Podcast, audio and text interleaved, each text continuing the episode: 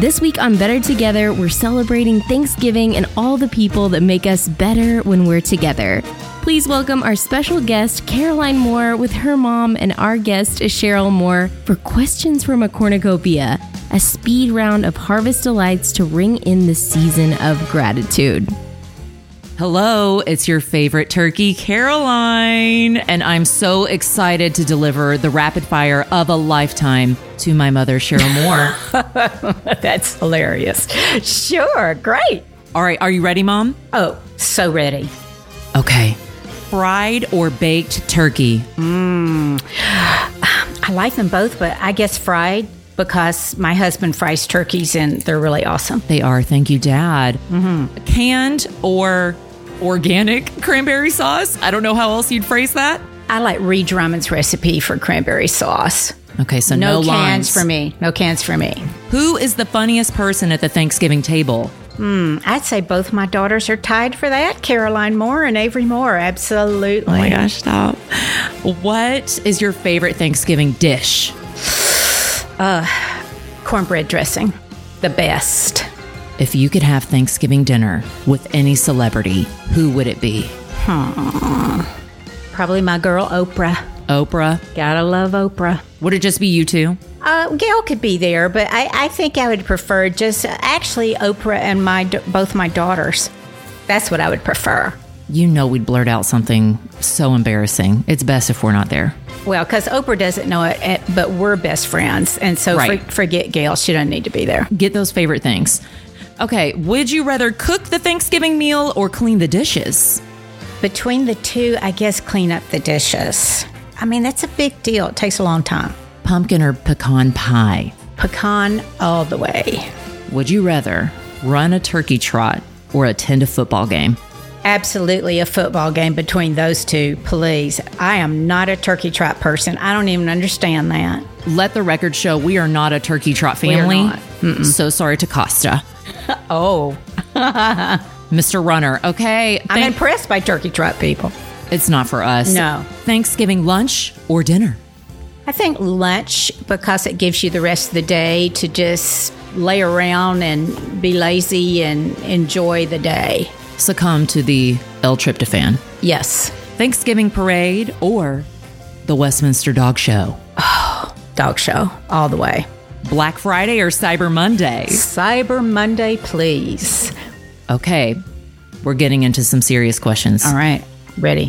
What invention are you most thankful for? My favorite modern invention, technology invention, absolutely texting. The best thing ever invented. One of my favorite things, other than that, is luggage on wheels. Why did that take so long to invent? Oh my gosh, changed the world. Absolutely. And finally, who are you most thankful for? It's cliche, but you know, friends and family. That's just the way it is. I'm very fortunate and I have wonderful friends and a wonderful family. Definitely thankful for that. And to live in Cookeville, to be honest. I love living here. Well, this concludes the cornucopia of questions for Thanksgiving 2022. Whoop, whoop. Costa, thank you so much for having us. Thank this is you, Caroline Costa. and Cheryl Moore. Welcome to Better Together with Costi Epifonsev, a podcast on parenting, business, and living life intentionally. We're here every week to bring you thoughtful conversation on making your own path to success, challenging the status quo, and finding all the ways we're better together. Here's your host, Costi Epifonsev. Hey y'all, this is Costa, and today I'm here with my guest, Cheryl Moore, former home ec teacher, artist, costume designer, and community volunteer. Today we're talking about fashion, costuming, and which side we're bringing to Thanksgiving dinner. Cheryl, you're a woman of many talents. That's undeniable. You could costume a hundred person play while we're recording this episode. So our burning question is, what sparked your interest in costuming and fashion design? Well, thank you for all that. My goodness. Very welcome. Well, I would have to say my mother. Um, my mother was quite the fashionista. She taught elementary school and had five children. I was the youngest. My Wow. sister oldest, three brothers in between, and then myself. I just grew up with her being interested in sewing. She tried to do it every night that she could. She would race through fixing dinner so she could run to the sewing machine. We always had gorgeous magazines in our home and it just all happened very naturally for me. I, I made my first dress when I was nine years old. Wow, nice. And the thing about that that made it so easy and fun was that I had her right there in the house to ask questions as I went along. So it was very organic. Is that is that how I should say that? That's perfect. So you didn't really have like any formal training, right? You just learned it from your mom, right? Right, hands on. And then, you know, of course, in college, since I got a degree in home ec education, I did a lot of my focus with the textile, well, with sewing classes. Okay. That kind of thing. Nice. So you're sewing and you're making your own clothes and you're not really doing it with any formal training. How do you take that passion, uh, that skill, and then transition it into costuming for big productions? Well, it's quite an easy transition, really.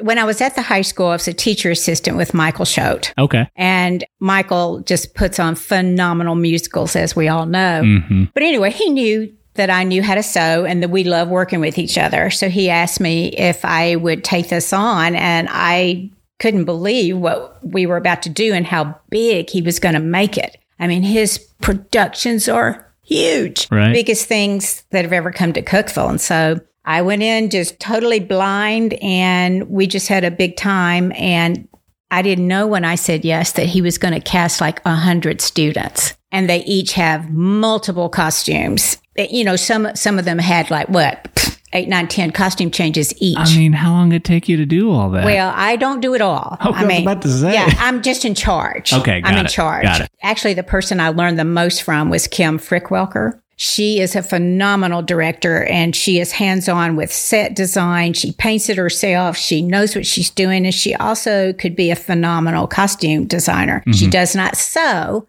but she had everything else. And I learned so much from her about what to do. And I just went from there, but trying to find other people who sew Yeah. and who have intermediate level skills. Sure. I can find people who maybe can sew a straight line and that's about it. And we can use that. We could use them too. But trying to find people who know how to sew at an advanced level are, it's just very hard to find. And that's when I get on my soapbox. Well, I'll tell you, being from another country, that's kind of like a part of our culture. You just have, you don't, you can't go out of the store and buy clothes because they're way too expensive. Right. So you have to make your own clothes. And so my entire family knows how to sew. Now, I don't. But they don't consider me Russian. They consider me American um, now uh, because I didn't learn how to sew. Okay. Well, there you are.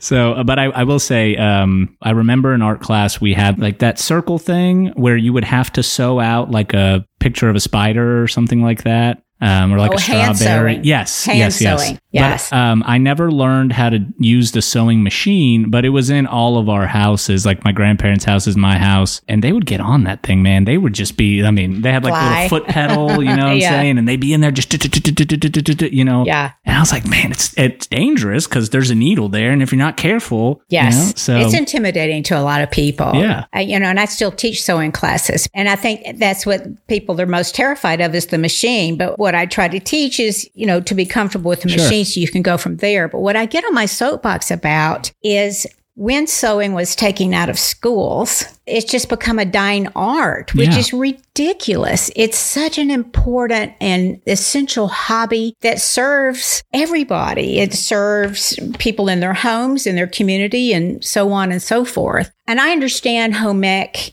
as it was. It's very antiquated. I understand how it was removed from schools, but it needs to be redesigned. Right. And to me, it should be in the art department and it should be in an art elective. And I've been saying I'm going to march to Nashville and find somebody who chooses curriculum for the state and say, please, please bring this back. When I am at the high school and I am sewing, countless students and their parents walk in and say, I would give anything to know how to do this. And some guys, and it, it's just a shame that there's really not much way for people to know how to do it. I mean, the next Michael Kors might be in Baxter. that's right. The next Tory Burch might be right here in Cookeville, but they have no exposure. They have no idea if this is something they could pursue or study. And that makes me sad. And it should te- definitely be back in schools, if you ask me, probably junior high level and high school. Absolutely. Do you think that fast fashion had a lot to kind of contribute to the decline of people wanting to make their own clothes and be creative and learn how to sew? I think home ec got taken out of schools before we had so much fast fashion. Okay. And Why sewing, though? well, sewing has become expensive. Fashion is a huge part of the American economy. Right. And sewing and all that goes with it used to be a huge part of the fashion economy in the US and probably Europe and Sure. all over the world. And so in other places, it may be fast fashion. But when you think about the US and all of our interests now, the, you know, Pinterest and uh, self expression and just being able to do fashion your way, I would think it would be a great time to bring it back. Yeah, I just absolutely. think it's so important and it brings me so much joy. I am never bored. During the pandemic, that's all I did. I just went down in my basement and sewed and it was it was heaven. I just hated that so many people were going through such a terrible terrible time, but I kind of was down there with Netflix in my basement and having a big old time and as long as you know how to sew and you enjoy that, you always have a creative outlet. And may I say, excuse me, when there was a mask shortage, Right. how important it was to have people who knew how to make those masks. I was angry. I had a girlfriend who sews and she and I were just being asked to make unbelievable amount of masks. And we were like, this is not hard. And we're, the two of us are doing this for so many people when it, it should be so common to find somebody who sews. It used to be common when I was growing up. Lots of people sewed their own clothes. Even small towns had fabric stores. If you were a town of 2,500 people, you had your own fabric store. It was common. My mom made our uh, curtains, and and my Oh, and, and my grandparents did well. Yeah, I mean, we went to a fabric store. I mean, it was it was surreal for me to see that type of store in existence. I mean, granted, this was like two, I don't know, late '90s.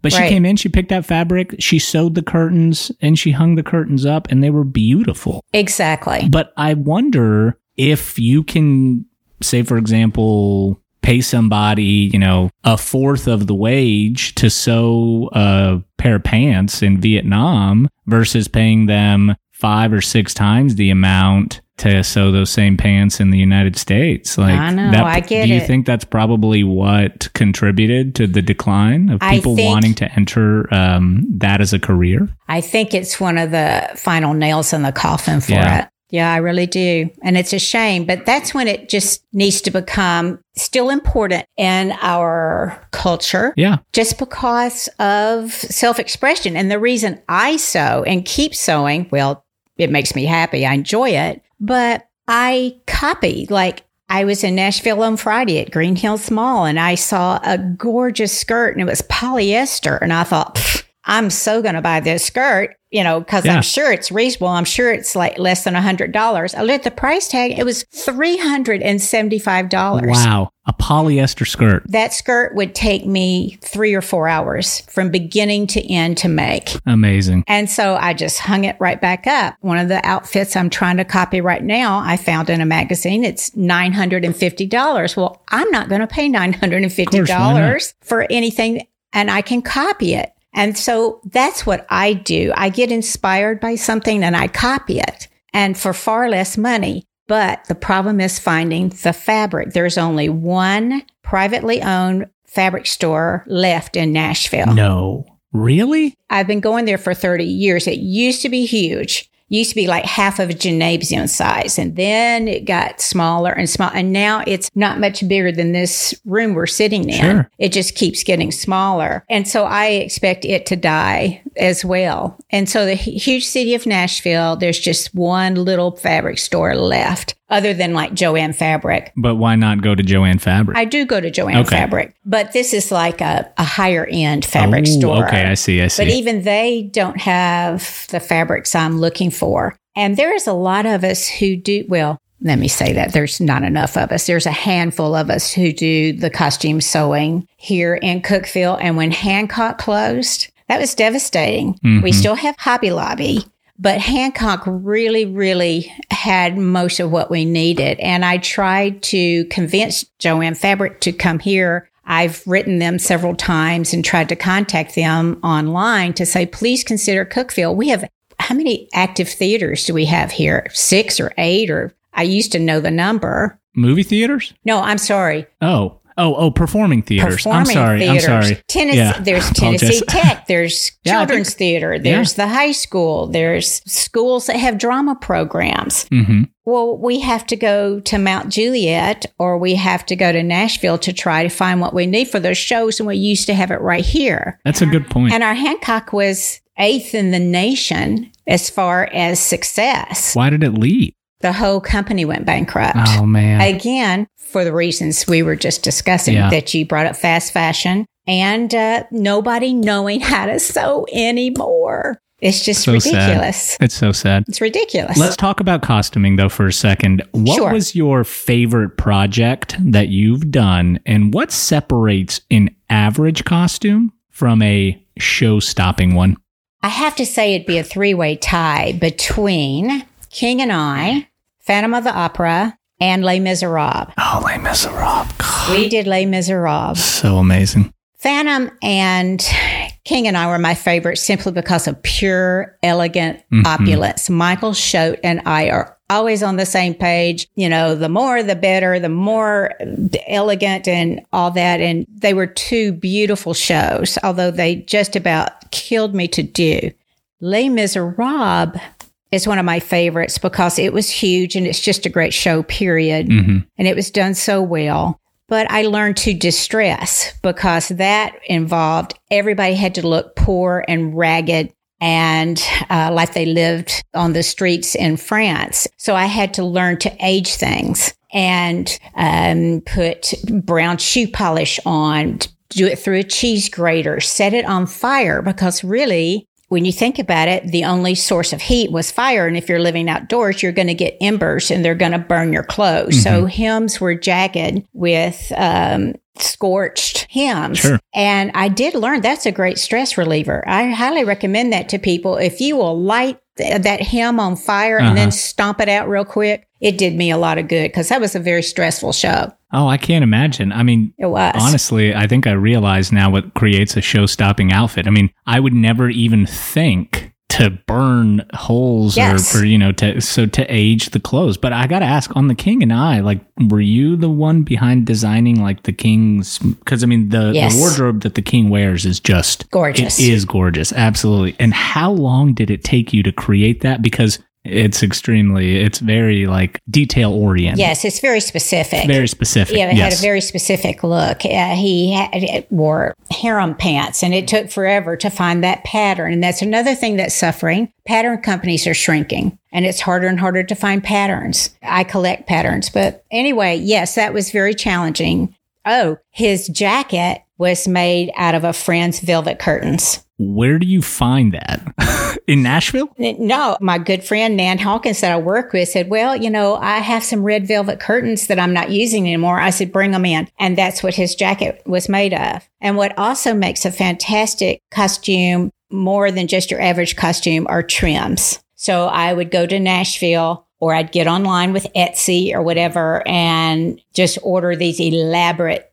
trims from like India, um, Hong Kong, Incredible. from Australia. I would just order and order and order. And so we went to great lengths to make the costumes as authentic as we could. Yeah. So are the fabrics that you're looking for, like, do they stock them in countries like China and Japan and Vietnam, like the ones that are actual like textile producers? Like, can you find those fabrics overseas? Yes. Okay. So it's not that they're just like gone from existence. No. Okay. No, New York has them or Okay. um yes, China, India. Etsy comes in so handy for that. But you're not getting to touch it. Yeah. I want to be able to touch it. Sometimes you want something that's very fluid and it's going to drape well. Sometimes you want it to ha- be stiff and have body. I mean, it's called the hand. It needs to have a certain hand. You know, so often you order it and it's not the right thing. You have to send it right back. There's your shipping costs and your time lost. It's very frustrating. You know, um, my wife, she made her own wedding dress.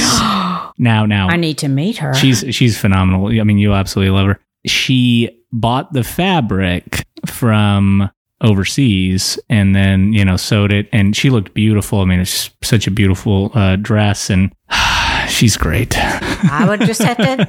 We're going to have to add her to our list For of sure. intermediate skill level. Uh, well, I don't know if she's intermediate skill level, but you know, she hasn't done it in a while, but who knows? Maybe she still knows how. All right. So I've got three quick questions. Yes. Um, specifically about costuming. On average, how many costumes will you create for a production? How long does it take to make each item? And how many costume designers usually work on a single production? Okay. Probably well over a thousand costume pieces when you think about it belts, socks, hats, jewelry, tops, coats. I mean, it just all adds up. Mm-hmm. In Michael Schultz plays, the vocal leaders of the show will need to be in many, many scenes because their their vocals are needed. Sometimes they're soloists, sometimes they're in the back because the other students need that vocal leadership to, you know, get that sound that he's wanting. So they'll have to have 15 costumes. Wow. And, you know, and it's just kind of a joke that, okay, you save the costumes. Oh, and that's another issue is storage for costumes. It's a challenge. But anyway, it's just if you do Les Miserables and your Jean Valjean that year is five six, of course, the next time it's cast, it's going to be a six two, 220 pound guy Yeah, is yeah. the new Jean Valjean. So you have to start over. Oh, wow. So How long does it take for you to like hours or we, like how many hours or maybe how many weeks or does it take months? Oh, sure, sure. Okay. Because I I would oversee the whole thing. I stayed up all night many times. How many people were you overseeing during these productions? I think the most I ever had was 23. But again, maybe only two of those people have advanced level skills. The rest of them were doing things like one year when we did Phantom, we had to have 20 something ascots for the boys. So that's just straight line sewing. And then that same show for Phantom, I had to have 20 something sets of gloves. So we even made like opera gloves for the girls out of stretch, gorgeous fabric that I found, yay, at Hobby Lobby. So it just varies. Well, and you obviously have incredible fashion sense. So I Well, do want to ask you you. a question about wardrobes. First, I want to ask what guidelines from costuming have you incorporated into dressing yourself in everyday life? And what advice do you have for us to up level our daily wardrobes? Well, as much as I would love to tell other people how to dress, I really would never do that. Everybody has their own style, their own experience. Um, I've never been the same since I started costuming. Now I probably show up overdressed most places I go because now I'm like, oh, bigger's better. Too much is just right. I mean, I absolutely love your outfit. I think it looks great. Oh, you're so nice. Thank you. I did make my blouse and I made my handbag. I did purchase these pants, but I had to hem them. So again, hemming, alterations, that always has to be done. I will say I do get alterations on a lot of my clothes. Sure. Because, like, for example, I buy a lot of suits from J. Crew, and J. Crew doesn't have a 31 pant. I am not a 30 and I'm not a 32. I'm a 31. And you know how hard it is to find a Oh, 31 bet. length pant? It's very hard. Yeah. So anyway, I alter all my uh, all my pants and then all of my shorts I wear at an eight inch inseam. And so if they're not an eight inch inseam, then I get them altered as well. Are you able to get those altered locally? Yeah, yeah, I get them at A1 Cleaners on Jefferson. Yeah, Okay, yeah. good. And they do a good job too. Good, good. Wonderful. I'm glad to hear it. I I will say, um, I would be very hard pressed if somebody didn't specialize in alterations. I would be very hard pressed to find somebody that could do it. right. So, um, if anything ever happens to A1, I'll call you Okay. and we'll, we'll work something out, right? well, and what's great about, speaking of alterations, what's great about theater sewing in that regard is it's the 30 foot rule. You really only have to worry about how this looks from afar. So I just always tell my people who have helped me alter things for the students in our shows, just grab a big glob of that fabric and just run it under the sewing machine because it's not going to show from 30 feet away. Sure. It doesn't have to be a beautiful alteration. It can just be a chunk of material. You just run it through and in the bag. It'll be in the bag. Don't worry about it. Yeah. So that's kind of the fun part. You know, I mean, you obviously have a great sense of style. So, I mean, what advice could you give us? Like, what, uh, when we get dressed in the morning, don't pair or pair, you know, like a polo with shorts or um, I know you don't really give a lot of advice on men's clothing, but maybe like for women that are listening, like what's your go-to outfit when you get dressed? I do a lot of J. Crew too. Oh, good just contrast. I mean, it's kind of fun not to be too matchy matchy. Like it's fun to put like a really gorgeous suede jacket with jeans. I mean, I'm nice. all for putting most everything with jeans. Yeah. I wear sparkly jewelry with jeans. Um, I just enjoy that contrast of the high and low. Uh, what's your favorite color? Green. Gosh, I love that. You know, I have one uh, green eye and one blue eye. Well, and my favorite color is blue. But I am a Gemini, so I also like green. Me too. Are you really? I'm a Gemini. When's your birthday? May 31st. Oh, wow. June 6th. Oh, we're so close. I love it. So this is a special Thanksgiving episode, and I want to mix in some festive harvest flavors. What's your favorite Thanksgiving tradition? How did it begin? And how has it evolved? Well, actually, I'll confess, my sister in law, my wonderful sister in law, Norma Moore, hosts the Ho Moore family and all of her side of the family, the Goolsbys. Anyway, she'll have 35, 40 people at the house. I'm just one of them and I bring a dish. So I'm always the sweet potato casserole person. Nice. And I'm very picky about my sweet potato casserole. I do Christmas and she does Thanksgiving. But anyway, I'm always inspired by Norma. She does gorgeous tablescapes and I always enjoy a good tablescape. That's my favorite tradition, I think. How do you feed 40 people? Everybody brings them, but she sets a formal table for each person who comes. If she has 40 people, she'll put 40 gorgeous place settings everywhere. At one table? I mean, that oh, must no, have no, been no. a very long no, table. No, it, it's all over the house. You know, okay, there's okay. like a round table over there yeah. and a square one over here. Yeah. Like I'm thinking like maybe she lives in like a medieval castle, no. you know? She's got like a ballroom, right. you know, with That's a right. massive That's table. right. She's, you know, replicated Buckingham Palace. You know, right? no, nothing like that. What's your favorite Thanksgiving recipe and will you walk us through how to make it? Well, it's a quick and easy sweet potato casserole. Great. You get that whole bag of sweet potatoes and they're horrible to peel. That's the worst part. Peeling sweet potatoes is very hard. It's a very hard vegetable to work with. And then you have to chop them up and that's hard. Once you've got that done, you're home for it. Then you, uh,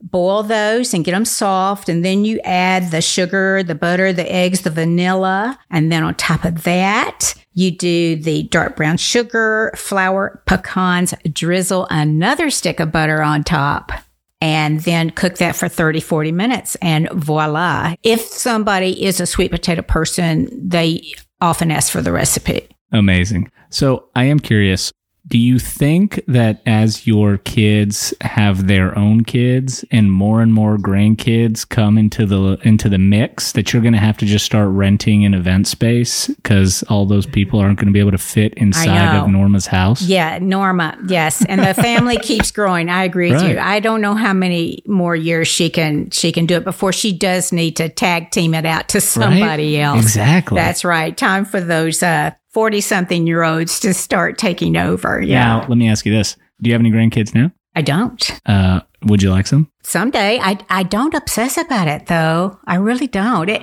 it never crosses my mind until someone asks me, Oh, you don't have any grandchildren. I go, Well, I guess I don't. Yeah. I'll tell you a funny story. Um, so my mother in law wanted grandkids so bad. She bought like a radio flyer, like she would buy all these toys and stuff and I was oh, like wow. and we didn't no no grandkids, but she would buy the toys. So then she bought a dog, um, a Boston Terrier named Rocket to kind of, you know, uh, ease the pain. Rocket, once the first grandkid came, Rocket became kind of um, neglected. Uh, no, he didn't. I'm just kidding. But you know, relative Oh, to how yeah. much love he had prior to the grandkids, you know. Exactly. Um, but my father-in-law takes good care of him. So her first grandchild, which is my oldest son, Louis, was born on her birthday. I don't think she'd mind me telling the story. When Jessica was in labor, it was about, I don't know, 20, 30 minutes to 12. And we were all kind of like looking at each other. And I was like, this could be it, you know, like we could, we could make it an extra 30 minutes if we just don't, you know, Don't push. Exactly. Don't if we just if we just wait right here for 30 minutes, then we can have the first grandchild born on your mom's birthday. I mean, that would be the greatest present of all time. And it happened. Louis was born uh, at 1207 on July 17th. And uh, yeah, he became the first grandkid. Last question, and then we're going to wrap, okay? Okay. All right. If you could design a costume for a person or ensemble in the Macy's Day Parade, who or what would it be? And tell us about your creation. I would have to say one of the queens. I mean, I just love a queen costume. Definitely something with a cape. I'm Oh, wow. such a huge cape person. They work up fairly fast and they make a really strong statement. They're very impactful capes. Or one of the carolers. I just have a thing for the Victorian carolers. I keep saying I'm going to make a set and then donate them to my church. And how many years has I been saying that? Uh, and does my church want them? No, they probably don't. They've never even, they don't even know I want to do this. but I would say one of those two. And of course, the carolers would involve capes too. I guess, love it. I guess, come think of it, I guess I'm really into capes. There you go. I'm sure you're, I'm sure people from your church are listening to this episode and, and they'll say, they'll reach out to you and see if you could do it. Good. Well, I'm, I'm all, I'll, I'll do it. One of these days, I'm going to do it. So we always like to end the show on a high note. Who is someone that makes you better when you're together? I am so fortunate. I have so many great friends. But anyway, I would have to say my good friend Mindy. She's been my closest friend since eighth grade. I adore her. And also, of course, my two daughters, Avery and Caroline. But so many women I know in Cookeville, I'm amazed how many phenomenal women live in Cookeville. They are people of integrity. They're fun. They're driven. They're hardworking. They love to laugh. And I guess most of all, though, it'd be my husband, Lee. And this is when I get emotional. Um, we've been together 37 years. He is my everything even though we might fuss and snip, I call it snip snapping, you know, a little bit with each other. He is just so strong and so resilient. And he's um, been dealing with Parkinson's. Um, and he's so resilient and strong and just keeps on keeping on and does not let it get him down for long. And he's my person. Thank you for joining us on this episode of Better Together with Costa Yepafontiv. If you've enjoyed listening and you want to hear more, make sure you subscribe on Apple Podcasts, Spotify, or wherever you find your podcasts. Leave us a review, or better yet, share this episode with a friend. Better Together with Costa Yepafontiv is a Costa Yepafontiv production. Today's episode was written and produced by Morgan Franklin. Post production, mixing, and editing by Mike Franklin. Want to know more about Costa? Visit us at costayepafontiv.com. We're better together.